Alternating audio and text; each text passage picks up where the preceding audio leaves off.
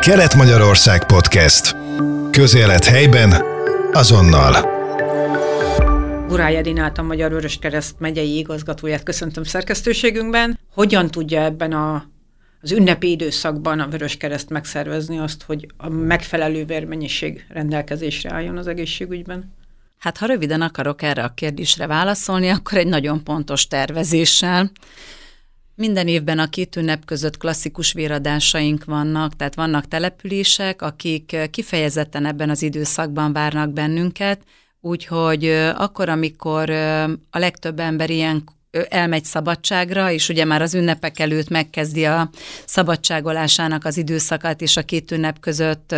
eszébe se jut a munkahelye. A véradás szervező kollégáink azok nincsenek ilyen jó helyzetben, nekik ilyenkor is feladatuk van, hiszen menniük kell, hogy ezeket a, ezeket a véradásokat az Országos Vérellátó Szolgálat munkatársaival együtt meg tudják valósítani hiszen a, a vérre, a vérkészítményekre folyamatosan szükség van, és a mi feladatunk az, hogy a donorok megszólításával, a helyszín biztosításával létrejöhessen az, hogy úgy legyen is kitől vért venni, hiszen a véradó eseményeknek a sikeressége az csak részben rajtunk áll. A nagyobb részét azt maga a véradó teszi hozzá, tehát hogy vagy ott van a véradáson, vagy nincs. Nyilván akkor sikeres egy véradás, amikor az adott számú donor, akit arra az eseményre vártunk, eljön, megjelenik, és olyan jó egészségi állapotban van, hogy vérvehető tőle, tehát hogy maga a, a véradás meg tud valósulni. Mi ezen dolgozunk egész évben, és vannak kiemelt időszakok, amik picit nehezebbek, ilyenek a hosszú hétvégéknek az időszakai, amikor előre kell gondolkodni, és úgy kell a véradásokat szervezni, hogy a kimaradó három-négy napra tervezett vérmennyiség is meglegyen, Ilyenek az ünnepi időszakok, mint például ugye a karácsony, a húsvét, amikor több nap is kiesik a véradásból a hétvégével együtt, és ugye most három munkanap a két ünnep között, tehát utána megint egy hétvége következik, tehát nekünk ezekben előre kell gondolkodni. Ezt Sokszor el is szoktuk mondani, hogy mi egy donorterv alapján dolgozunk, tehát ö, októberben megtörténik a következő évnek a szervezése, tehát egy viszonylag jó ütemezéssel, hogyha nincsen semmilyen rendkívüli helyzet, akkor mi nagyjából már ilyenkor tudjuk, hogy júliusban mit fogunk csinálni, ugyanúgy, ahogy már most is tudjuk, hogy milyen véradások várhatók január első hetében, hiszen ezt sem szabad elfelejteni, hogy ahogyan leáll egy kicsit az ország is, megpihen az év végén az ünnepi hangulatban, ugyanilyen nehezen ébred föl január elején, tehát erre is gondolnunk kell, hogy az ünnepi időszak az nem csak a két ünnep közötti pár munkanapot jelenti, és ennek a szervezési tevékenységét, hanem a január első hetének a megszervezését, hiszen ilyenkor ugyanígy, ahogyan a, a munkahelyek is ébredeznek, a véradók is ébredeznek, de mi erre nem, tehát hogy erre sajnos nem tudunk tekintettel lenni, tehát mi a két ünnep között is azon fogunk dolgozni, hogy a január elejé véradásokon is ott legyenek a véradók, hiszen azt soha nem lehet tudni, hogy mikor kerülünk egy olyan helyzetbe, hogy nagyobb mennyiségű, rendkívül nagy mennyiségű vérre legyen szükség. Mindig azt szoktuk mondani, hogy ez ne következzen be, de természetesen ilyenkor nem csak erre kell gondolni, hogy történik valamilyen katasztrófa, akár egy tömeges közúti baleset, ahol ö, nagy lesz a vérfelhasználás, hiszen a, a legnagyobb vérfelhasználás az a gyógyításban ö, történik, és nem a rendkívüli helyzetekben, hiszen nagyon sok beteg van, akinek az épüléséhez vérre vagy vérkészítményre van szükség, vagy a műtétek közben van olyan vérveszteség, ami vérpótlás nélkül nem hajtható végre. Tehát mi a mindennapjaink munkánkat és a mindennapi donorszervező tevékenységünket emellett az elv mellett végezzük, és ez az, ami hajt bennünket előre, hogy ne alakuljon ki vérhiány, sem a Vármegyében, sem a régióban, sem pedig az egész országban. És hát ugye mindenhez donor kell. Korábban már beszélgettünk arról, hogy sajnos idősödik a törzs véradói gárda életkora, és komoly gondot jelent a fiatalokat megszólítani, bevonzani ebbe a nagy családba, ahol a legszebb ajándékot lehet adni önzetlenül. Vannak-e olyan stratégiai lépések, vannak-e olyan elképzelések, amivel a fiatalok még inkább megszólíthatók, még inkább megcélozhatóak és célba vihetők, fogalmazunk ilyen kicsit sportos nyelven, hogy befutni velük a célba? Hát a startvonal az az gimnáziumi, középiskolai véradásoknál kezdődik el számunkra. Az lenne a jó, hogyha nem mi lennénk az elsők a pedagógus önkénteseinkkel, akik a véradás fontosságáról beszélnek a fiataloknak. Sokkal jobb lenne, hogyha a véradás fontosságáról már a családokban is szó esne, és a gyerekek tisztában lennének azzal, hogy mire kell az ő vérük. Azt gondolom, hogy ez már általános iskolában is kellene, hogy téma legyen akkor, amikor a vérről egyáltalán tanulnak, bár nem biztos, hogy erre az iskolai keretek a legmegfelelőbbek, vagy a tanúra, mert megtanulja, fölmondja a leckét, aztán megy tovább, és utána már valami mást fog tanulni. Sokkal fontosabbnak tartanám azt a szülői példát, hogy a gyerekek lássák, hogy véradó szüleik vannak, és hogy miért fontos az, hogy ők egy véradáson részt vesznek, mit jelent a véradás, és kiken is hogyan segítünk azzal, amikor ö, évente akár egy-kettő, ideális esetben három, négy vagy öt alkalommal elmegy valaki vért adni. Ugye tudjuk, hogy a férfiak akár öt alkalommal is, ugye a nők kicsit kevesebb alkalommal ö, tudnak ö, vért adni, hiszen őket a havi ciklusuk is megakadályozza ö, ilyen szempontból a véradásban de hogy a gyerekeknek ezt már a családjukban kellene látni, és a családjukban kellene először hallani arról, hogy apa, anya, nagymama, nagyapa is véradó, tehát én is az leszek, mert ők is valami csodálatos dolgot ö, csinálnak. És tényleg egyébként a véradás az maga a csoda, hiszen a testünkből segítünk ö, valakinek. Gyakorlatilag egy szervünket adjuk ahhoz, hogy valaki meg tudjon gyógyulni, életben tudjon ö, maradni. Ha ez nincs, akkor gyakorlatilag a gyógyulásának az útját, a felépülésének az útját vágjuk el. És az lenne a jó, hogyha nekünk erről egyáltalán nem kellene beszélni, mert ez egy olyan evidencia lenne, hogy 18 éves lettem, és elmegyek vért adni, hogy mint ahogyan a nap föl kell, meg este lenyugszik. De sajnos ez nem így van, tehát a tájékoztató munkánkra, a donortoborzó munkánkra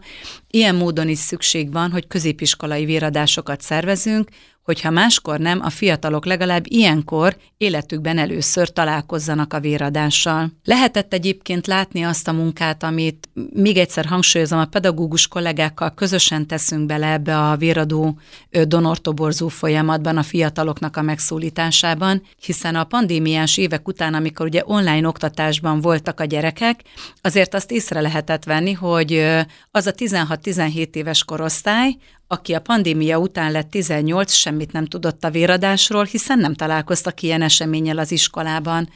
Úgyhogy mégiscsak fontos az, hogy azok a fiatalok, akik akkor még nem adhatnak vért, de látják, hogy megjelenik ott a vérellátó szolgálat autója, megjelennek ott a vöröskeresztes egyenruhába öltözött kollégák, megszólítják a fiatalokat, a tanárok ilyenkor beszélnek a véradásról, látják, hogy valamilyen érdekes esemény történik az iskolában, arra mennek, bámészkodnak, megnézik, azt is látják, hogy a, az iskolatársuk, akik vér, vért adott, azért nem a rohammentő jön és szállítja el őket, tehát hogy nem ez lesz az a dolog, ami az egészségüket károsítani fogja, tehát hogy semmi olyan nem történik, amitől félni kellene,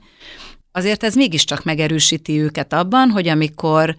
18 évesek lesznek, eléri a testsúlyuk az 50 kilót, akkor el tudjanak menni a véradásra, részt tudjanak rajta venni. A másik ilyen nagyon fontos állomás a felsőoktatási véradás.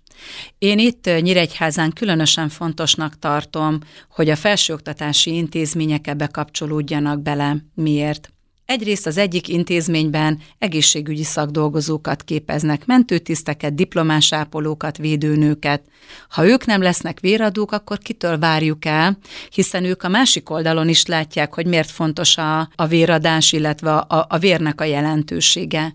A Nyíregyházi Egyetemen nagyon fontosnak tartom szintén, hiszen ott pedig a jövő pedagógusait képezzük. Tehát, hogyha a példamutatással elő szeretnének járni, akkor azt gondolom, hogyha egy tanárnéni, tanárbácsi is a kezét nyújtja, hogyha ő a gyerekek számára azért, mert jól tanítja a matematikát, tök jó fejosztályfőnök, a legklasszabb tesi tanár, ott van a véradáson és a karját nyújtja, és a gyerek azt látja, hogy a tanárom ezt csinálja, akkor lehet, hogy ö, ö, azt fogja mondani, hogy hát, hogyha már a Béla bácsi ilyen jó fej egyébként ö, az órákon, meg nem mellesleg még véradó is, akkor megnézem már, hogy mit csinál, én is kipróbálom. És lehet, hogy ez a fajta példamutatás, ez nagyon jó lenne, hogyha tovább gyűrűzne ilyen fajta módon a tanítókban, tanárokban is, hogy akkor, amikor egy középiskolában véradást szervezünk, akkor legyenek ők az elsők, akik sorban állnak a véradáson, hiszen ezek a fajta példamutatások azt gondolom, hogy még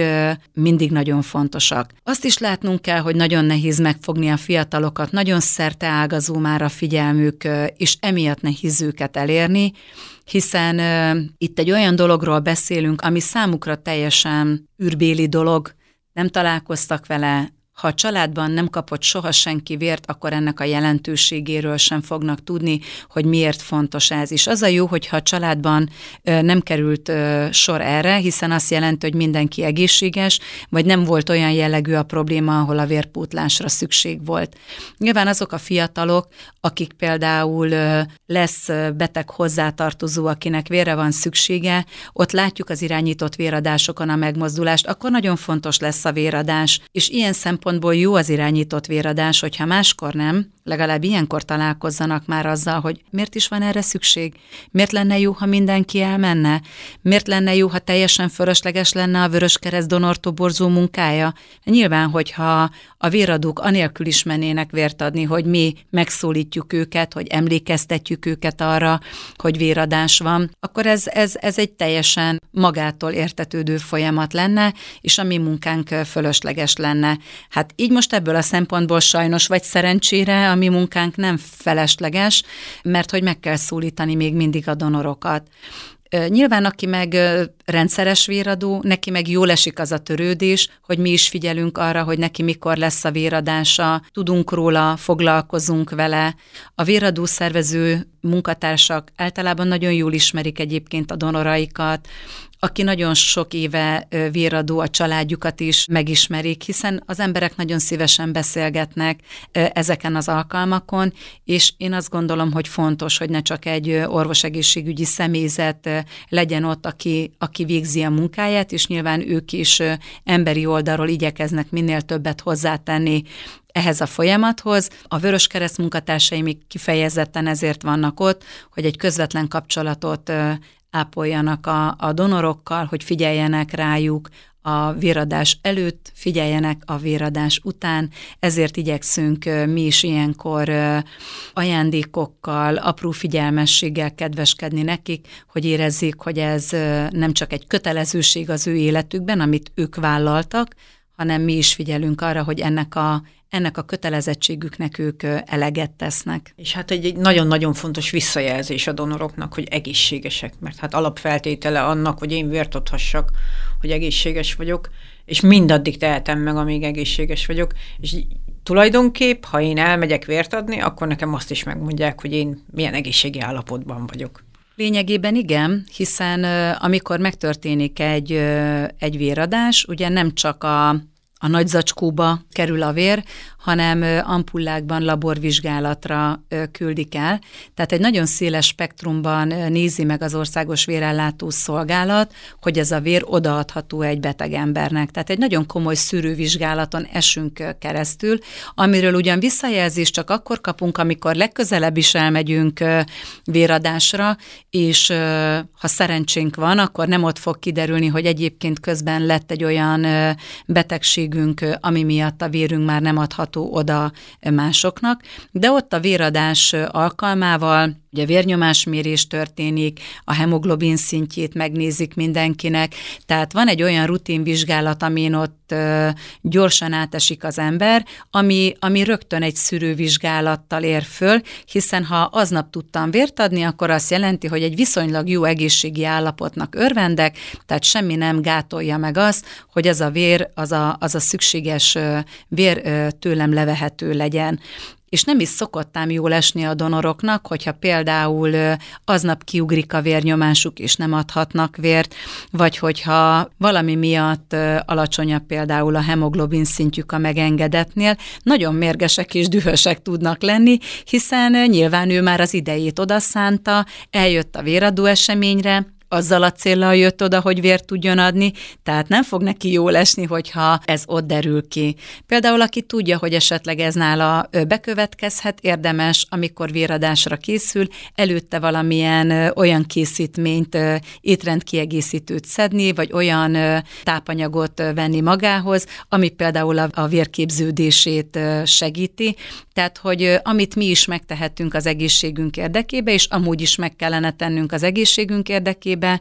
akkor jó, ha ebben a tudatosságban benne vagyunk, és véradóként is odafigyelünk ezekre a részletekre. Köszönöm szépen a beszélgetést. Nagyon szívesen. Kelet-Magyarország Podcast. Közélet helyben, azonnal.